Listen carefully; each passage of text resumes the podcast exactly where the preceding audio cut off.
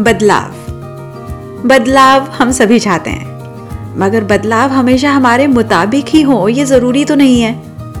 कई बदलाव हमारे अच्छे के लिए होते हैं तो कुछ बदलाव हमारे अच्छे खासे चल रहे जीवन में उथल पुथल भी लेकर आते हैं। फिर क्या करें?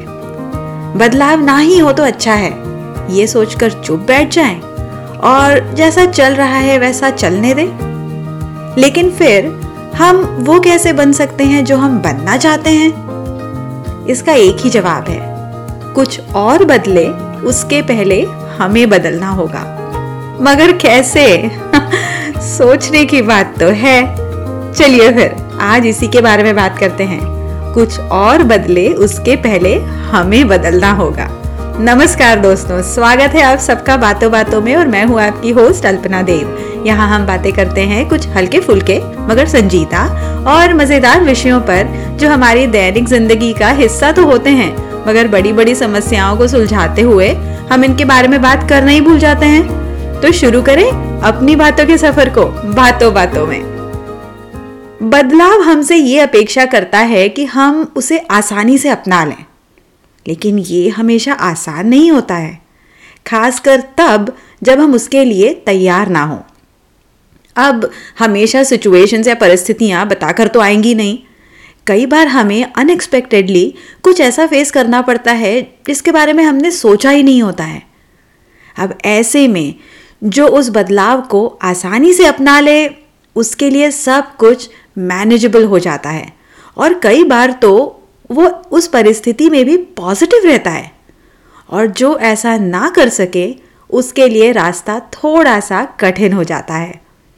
सच कहूँ तो हम कहीं ना कहीं ये चाहते हैं कि हमें जितना कम डिसकम्फर्ट हो, जितनी कम तकलीफ़ हो, उतना ही अच्छा है। हम अपने कंफर्ट जोन से बाहर निकलने में हिचकिचाते हैं। हम सोचते हैं कि बदलाव तो ठीक है, मगर हमारे मुताबिक हो तो अच्छा है। अब ये हमेशा पॉसिबल नहीं हो सकता है। फिर क्या ये बेहतर नहीं है कि हम खुद को उस बदलाव के लिए तैयार करें?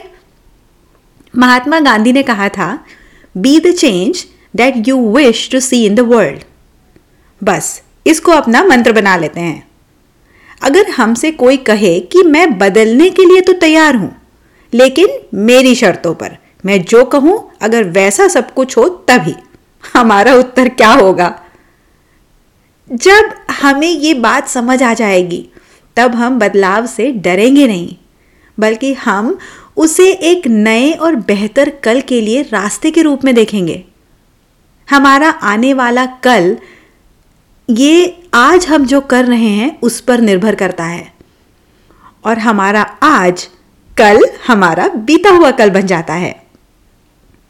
इसलिए आज से अपने में वह बदलाव लाने की कोशिश करते हैं। जी हाँ कोशिश करते हैं, जिससे हमारा आज तो अच्छा हो ही। बल्कि हमारा कल भी बेहतर बने। एक और बात। बदलाव हमेशा हमें तकलीफ़ ही देगा। ये ख्याल या कहीं डर मन से बिल्कुल निकाल दें। बदलाव हमें नए अनुभव भी तो देता है, जिससे हमें जीवन को देखने का और उसे समझने का नया नज़रिया मिलता है। अगर हम आज स्मार्ट हैं तो कल हम थोड़े ज़्यादा स्मार्ट हो जाएँगे।